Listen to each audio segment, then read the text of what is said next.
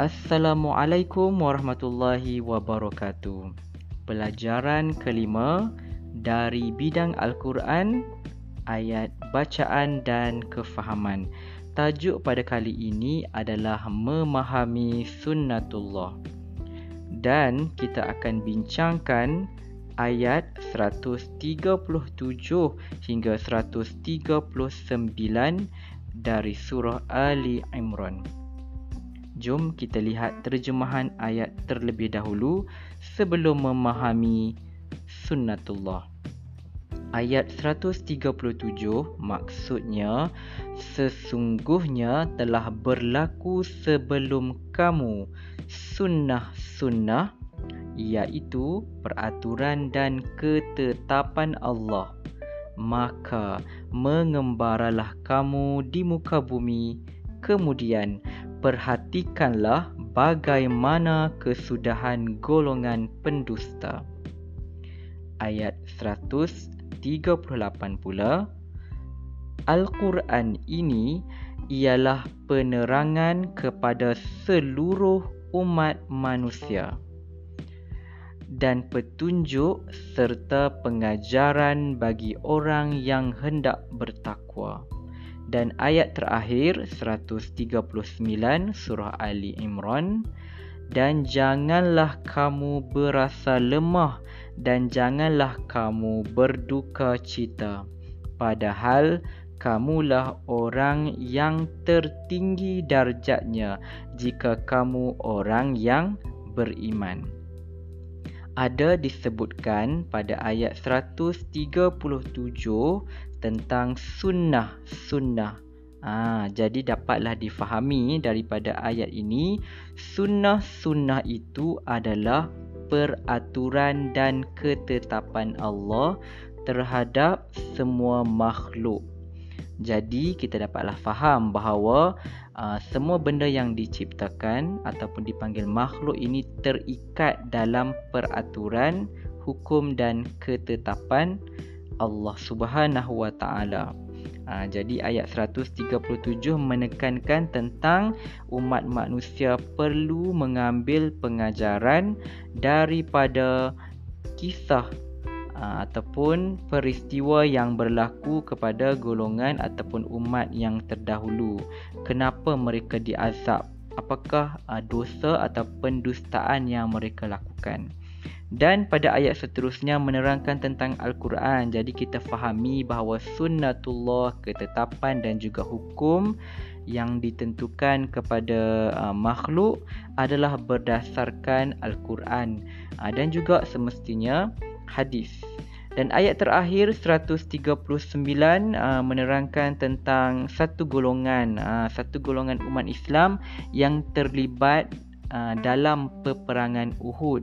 Jadi ayat ini diturunkan uh, sebenarnya untuk memotivasikan umat Islam yang uh, mengalami kekalahan dalam perang Uhud. Jadi kita dapat lihat uh, sekiranya anda dapat merujuk kepada buku teks untuk tajuk ini pada muka surat 30 dinyatakan tentang sebab penurunan ayat 139 dinyatakan bahawa Ibnu Abbas radhiyallahu anhu berkata ketika para sahabat Nabi sallallahu alaihi wasallam mengalami kekalahan dalam perang Uhud lalu Rasulullah sallallahu alaihi wasallam berdoa ya Allah tiada daya melainkan kekuatanmu Ya Allah, tiada lagi yang akan menyembahmu kecuali kumpulan kami ini. Maka bantulah kami. Ha, setelah itu, turunlah ayat 139.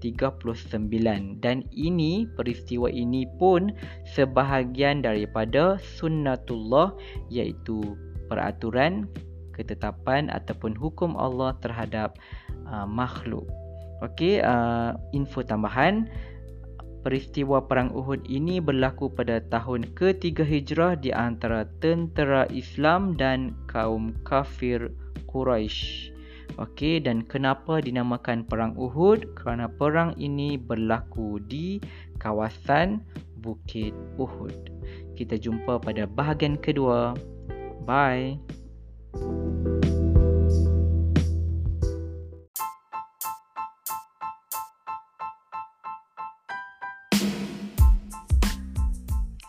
Assalamualaikum warahmatullahi wabarakatuh. Memahami sunnatullah bahagian kedua. Apa maksud sunnatullah sebenarnya? Okey, sunnatullah bermaksud sistem dan peraturan yang ditetapkan oleh Allah. Sistem dan peraturan yang ditetapkan oleh Allah Subhanahu wa taala terhadap semua makhluk dan tiada sesiapa yang boleh menghalang atau mengubah ketetapan tersebut. Sunnatullah sebenarnya meliputi uh, beberapa perkara.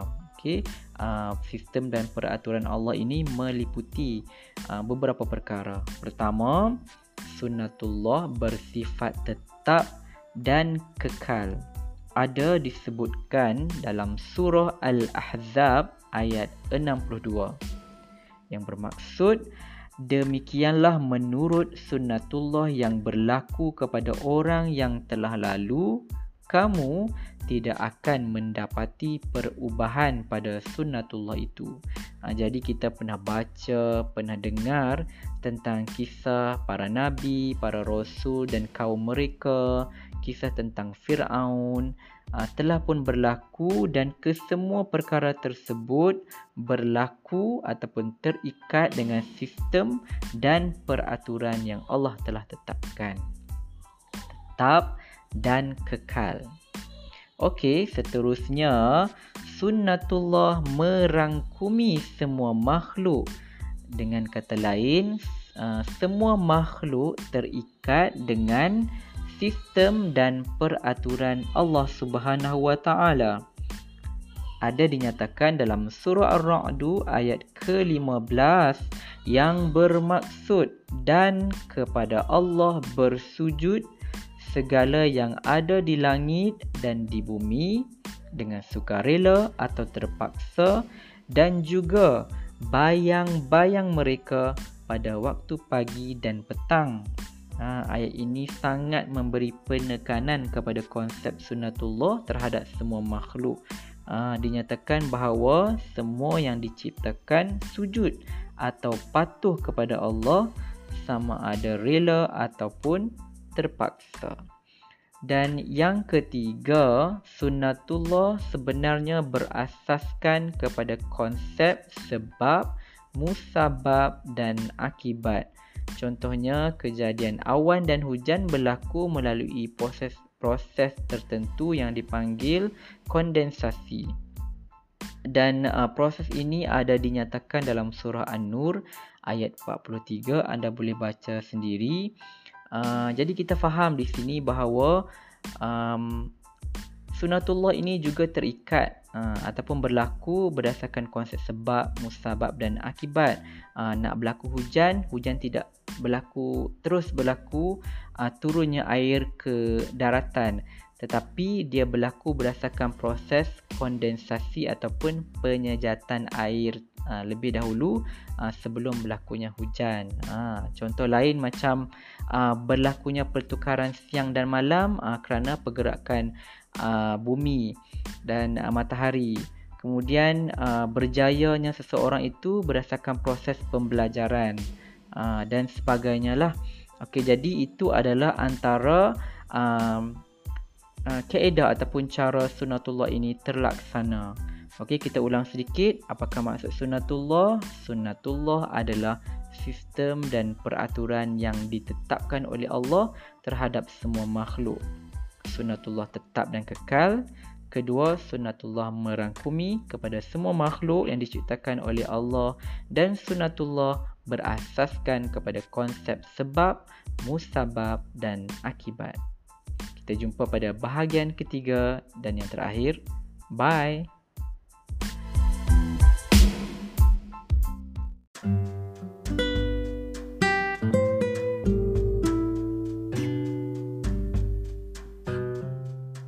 Assalamualaikum warahmatullahi wabarakatuh. Memahami sunnatullah bahagian akhir. Kita rujuk kembali kepada surah Ali Imran ayat 137 Maksudnya Sesungguhnya telah berlaku sebelum kamu sunnah-sunnah iaitu peraturan dan ketetapan Allah. Maka mengembaralah kamu di muka bumi, kemudian perhatikanlah bagaimana kesudahan golongan pendusta. Apakah kepentingan mengkaji dan meneliti sejarah umat terdahulu? Yang pertama, supaya kita dapat mengenal pasti sebab kejayaan umat terdahulu. Okey, antaranya uh, peristiwa yang berlaku kepada uh, kaum Nabi Yusuf iaitu mereka menyimpan bekalan uh, semasa musim menuai atas nasihat Nabi Yusuf. Dan akhirnya mereka selamat menghadapi kemarau panjang selama tujuh tahun. Jadi ada sesuatu perkara yang kita boleh belajar daripada kaum terdahulu tidak semestinya tentang azab semata-mata tetapi kisah-kisah kejayaan dan ini adalah contoh sunnatullah uh, ketetapan Allah yang telah pun berlaku yang kita boleh ambil pengajaran. Yang kedua, kenapa perlu apakah kepentingan mengkaji sejarah umat terdahulu adalah untuk mengetahui sebab kemusnahan umat terdahulu. Ini sangat penting. Contohnya uh, kaum Nabi Lut. Okey, uh, mereka ini ingkar perintah Allah dengan mengamalkan budaya homoseksual iaitu hubungan sejenis antara lelaki dengan lelaki dan akhirnya akibatnya mereka dibinasakan dengan bumi diterbalikkan. Jadi ini adalah kepentingan untuk kita tahu tentang uh, umat terdahulu yang dimusnahkan supaya kita tidak mengulangi uh, dosa-dosa dan keingkaran mereka. Dan yang terakhir uh, dapat uh, dijadikan itibar dalam kehidupan dengan berpegang teguh pada akidah yang benar dan berakhlak mulia. Okey, jadi uh, peristiwa yang telah berlaku uh, dapatlah diambil iktibar supaya kita lebih teguh akidah dan uh, berakhlak mulia supaya kita uh, dikasihi Allah, diredai oleh Allah Subhanahu Wa Taala. Okey, uh, para pelajar sekalian, apa pula kesan kesan-kesan setelah kita memahami sunatullah ni? Antaranya uh, bila kita memahami sunatullah kita akan lebih uh, merancang strategi dengan teliti dalam setiap tindakan untuk mencapai kejayaan Okey kerana apa? Uh, tadi kita ada bincang tentang sunatullah ini berasaskan konsep sebab, musabab dan akibat. Jadi kalau kita nak berjaya, sudah tentu kita perlu merancang kerana kita perlu melalui proses-proses tertentu uh, nak berjaya kena ada proses pembelajaran. Kalau nak cantik nak segak kena ada proses penjagaan uh, kecantikan yang rapi yang konsisten. Uh, jadi kesan kepada kita bila kita fahami sunatullah ini adalah kita akan merancang strategi dengan lebih teliti untuk mencapai sesuatu kejayaan. Okay, yang kedua antaranya um, mengkaji dan menyelidiki kejadian alam untuk pembangunan dan kemajuan umat Islam. Ha, seperti tadilah contoh tadi, ha, hujan tak turun macam tu saja, ha, dia melalui proses-proses tertentu. Jadi dia menggalakkan kita untuk ha, lebih mengkaji tentang kejadian alam, kejadian tumbuh-tumbuhan, binatang, malah kejadian manusia itu sendiri. Jadi faedahnya banyak bila kamu memahami sunatullah ini. Okey, jadi yang terakhirnya adalah apakah pengajaran uh, kalau tadi kesan, apakah pengajaran yang kamu boleh uh, ambil daripada pembelajaran tajuk sunatullah ini adalah antaranya uh, kita hendaklah yakin bahawa Allah telah atur kehidupan manusia bersesuaian dengan peraturan dan ketetapannya. Dan kita perlu yakin uh, bahawa semua yang Allah tetapkan itu ada hikmah-hikmah yang baik ha, kepada kita sendiri. Yang kedua, kita hendaklah mengkaji dan menyelidiki sejarah umat terdahulu agar menjadi pedoman dalam kehidupan. Dan banyak lagi pengajaran yang insya-Allah kamu akan dapat. Tetapi apa apa yang lebih penting adalah setelah kita faham tentang segala yang Allah lakukan, Allah ciptakan ini terikat kepada konsep sunatullah iaitu uh, terikat dengan peraturan dan ketetapan Allah maka adalah penting untuk kita um, mengamalkan jati diri mukmin yang yang baik yang sejati dalam kehidupan kita supaya kita ni uh, berjalan di atas jalan yang yang lurus uh, supaya kita tidak mengulangi uh, apa yang uh, dosa-dosa atau keingkaran uh, kaum-kaum yang terdahulu. Okey itu sahaja untuk tajuk ini dan muallim berharap kamu dapat faham dan mula uh, mempunyai jati diri yang lebih baik uh, setelah memahami konsep sunnatullah. Itu sahaja untuk kali ini. Assalamualaikum warahmatullahi wabarakatuh. Bye.